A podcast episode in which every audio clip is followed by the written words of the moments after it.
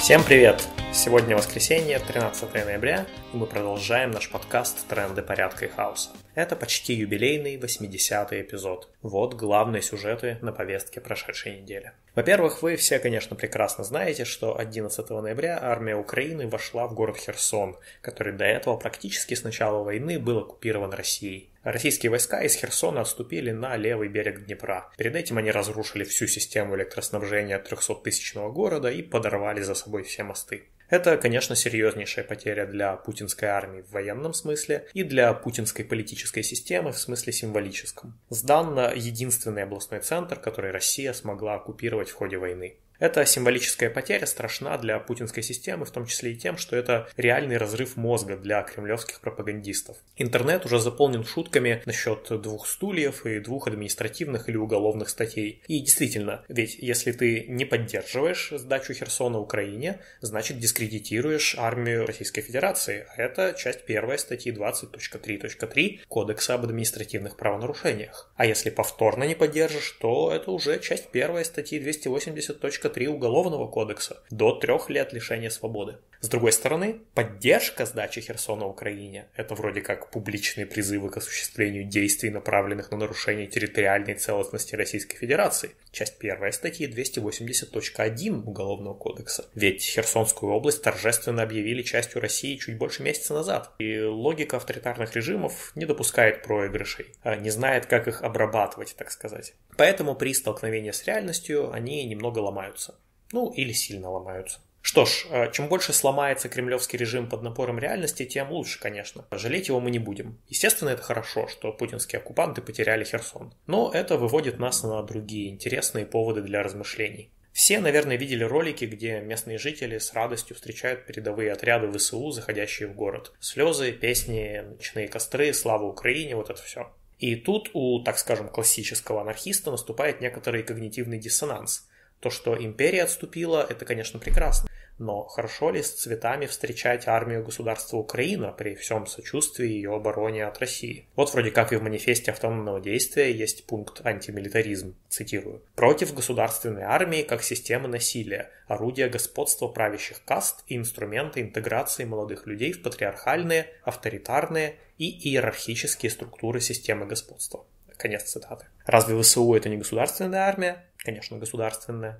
Можем ли мы понять херсонцев? Конечно, можем. Сложно их осуждать и сложно представить, что они при встрече ВСУ делали бы какие-нибудь оговорки в духе «мы вас приветствуем как противников авторитарного путинского режима, но осуждаем вашу форму государственной армии». Это было бы довольно глупо. Все это еще раз напоминает о том, что мир не черно-белый и ни одна идеологема не описывает его во всей полноте. Вот э, в этом году исполняется 180 лет одному из главных теоретиков анархизма Петру Кропоткину. Взаимопомощь как фактор эволюции, хлеб и воля, другие знаменитые труды. Но после начала Первой мировой он занял позицию, за которую его осудили чуть ли не все тогдашние анархисты и леваки. Это так называемое оборончество. То есть в то время как все остальные во всем мире призывали солдат всех стран сложить оружие и не участвовать в империалистической бойне, Кропоткин заявлял что-то в духе «у нас одна родина, и за нее мы должны стоять и лечь, если нужно, все мы и левые, и правые». Под родиной он имел в виду Россию, конечно. В итоге, как мы знаем, все вышло совсем не по Кропоткину. Парадоксальным образом, если представить, что сегодня Кропоткин – это украинец, то украинские анархисты поступают прямо согласно его заветам. Вступают в ряды ВСУ или территориальной обороны, собирают пожертвования, всячески помогают в защите от России. Но уж никак не призывают к дезертирству, сдаче в плен или к тому, чтобы поднимать на штыки офицеров ВСУ. А вот анархисты из России и Беларуси, э, напротив, занимают в терминологии начала 20 века пораженческую позицию. Желают, чтобы Россия потерпела военное поражение. Призывают не ходить в военкоматы, а если тебя и мобилизовали, то как можно скорее дезертируй или сдавайся в плен. Чтобы понять, почему так, нужно осознать разницу между Первой мировой и российско-украинской войной 2022 года. В первом случае происходила действительно чисто империалистическая дележка территорий. Ни о какой защите от нападения речи в большинстве случаев не шло, а противоборствующие стороны стоили друг друга в плане репрессивности и мракобесия. Во втором случае имеет место прямая агрессия архаичной недоимперии, ну то есть России, против гораздо более слабой буржуазной недодемократии, ну, то есть Украины, да еще и с чуть ли не явно декларируемой целью уничтожения украинского языка и культуры. И в этих условиях отражение российского вторжения – это действительно самое лучшее, что могут сделать любые украинские прогрессивные силы, да и российские тоже, если они хотят приблизить крушение путинского режима. И именно поэтому в рядах ВСУ мы видим людей с анархиями на бронежилетах, с черно-зелеными флагами и вообще людей, которые топят за прямую демократию и социальную справедливость. Вот, например, на заставке этого эпизода трендов э, фотография анархистов из украинского движения «Экологическая платформа». Они в Херсоне, с автоматами и в военной форме. И это сейчас, на наш взгляд, абсолютно правильно. Люди работают на то, чтобы не допустить разрастания Кремлевской империи и на то, чтобы как можно больше приблизить Украину к децентрализации и низовому самоуправлению. А вот в рядах армии России мы вместо этого наблюдаем только каких-то мутных типов с георгиевскими ленточками, свастиками и мертвыми головами. Напомним, что и манифест автономного действия вообще-то продолжается в пункте антимилитаризм вот такими словами за возможность всеобщего вооружения трудящихся и милиционный тип организации обороны, без муштры, солдатчины, унижения человеческого достоинства и тюремного режима. Конец цитаты. Кажется, что по многим аспектам, не по всем, конечно, украинская армия сейчас гораздо ближе к этому идеалу, чем российская. В общем, относитесь ко всему критически и творчески, даже к Кропоткину. Подвергай сомнению все. Question everything, как пел Джелла Биафра из группы Dead Kennedys. I'll say it again.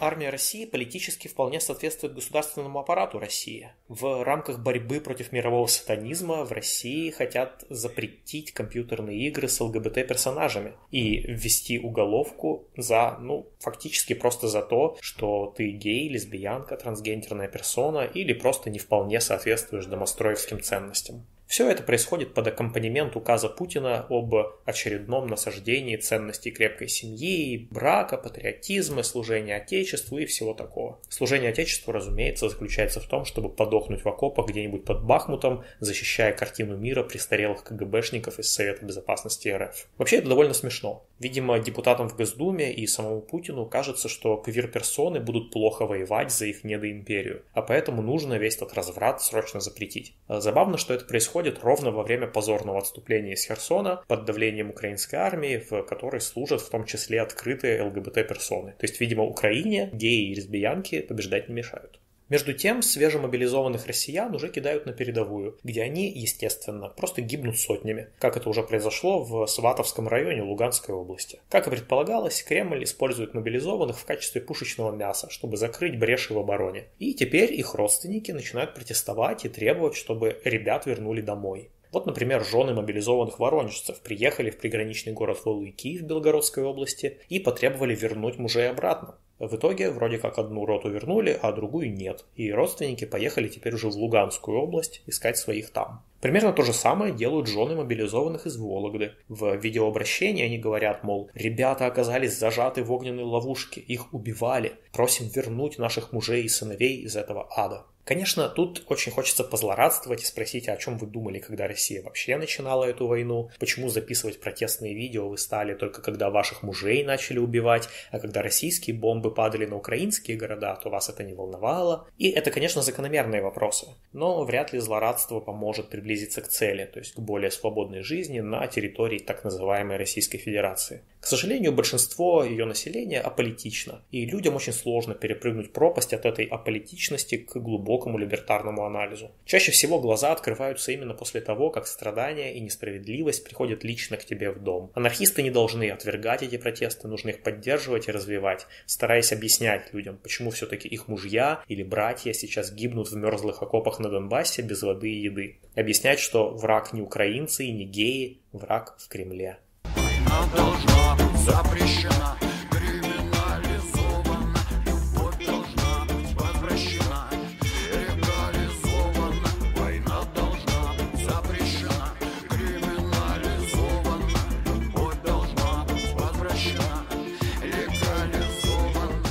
говорили в предыдущих выпусках трендов про то, что Россия сейчас в международной изоляции, и поэтому вынуждена закупать оружие для своей войны у других архаичных диктатур, в частности у Исламской республики Иран. Но в самом Иране сейчас бушует настоящее восстание после того, как в Тегеране полиция нравов убила 22-летнюю женщину из-за того, что она неправильно носила хиджаб. Столкновения с полицией идут уже почти два месяца в шести провинциях Ирана из 31. И это протесты как против средневековой исламистской системы управления, так и против патриархата вообще. Женщины активно участвуют в протестах и организуют их. Читайте на нашем сайте статью коллектива Crime Think в переводе белорусской группы «Прамень», где подробно описывается, что сейчас происходит в Иране и почему режиму Аятол осталось жить недолго. Скоро он будет сметен новым поколением иранок и иранцев. Смотрите ссылку в описании видео. Для войны в Украине э, конец иранского режима будет означать прекращение поставок в Россию дронов, э, ракет и прочих орудий террора против украинских городов. Так что события в Иране имеют большое значение для нас всех. Мы внимательно следим за протестами и желаем им скорой победы.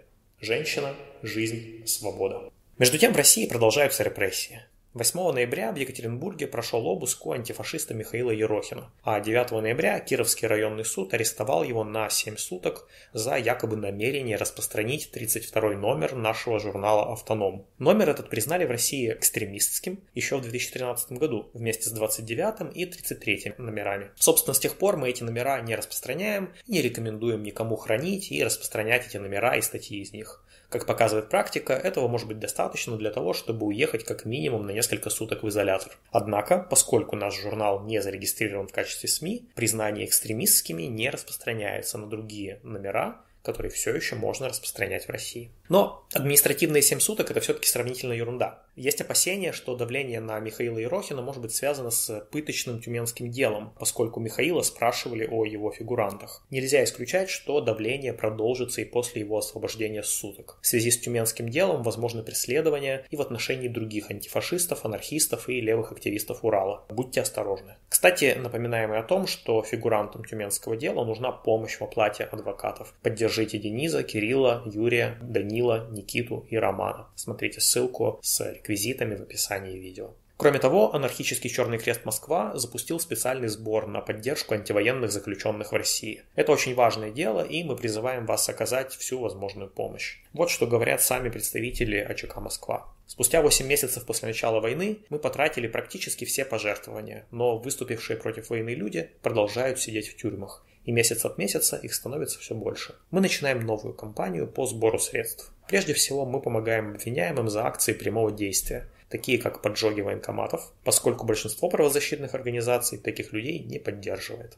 И, наконец, продолжая тему о днях рождения, Петру Кропоткину исполнилось бы 180 лет, а белорусскому анархисту Дмитрию Резановичу 12 ноября исполнилось 33 года. Подобно Кропоткину, Дмитрий встречает день рождения за решеткой. Лукашенковское правосудие осудило его на 19 лет лишения свободы за акции прямого действия, от которых не пострадал ни один человек, во время белорусского восстания против диктатуры 2020 года. Анархопартизан Дмитрий Резанович ждет ваших писем. Его адрес вы можете найти описании видео. Ну вот и все на сегодня. Напоминаем, что в трендах порядка и хаоса участники автономного действия дают анархистские оценки текущим событиям.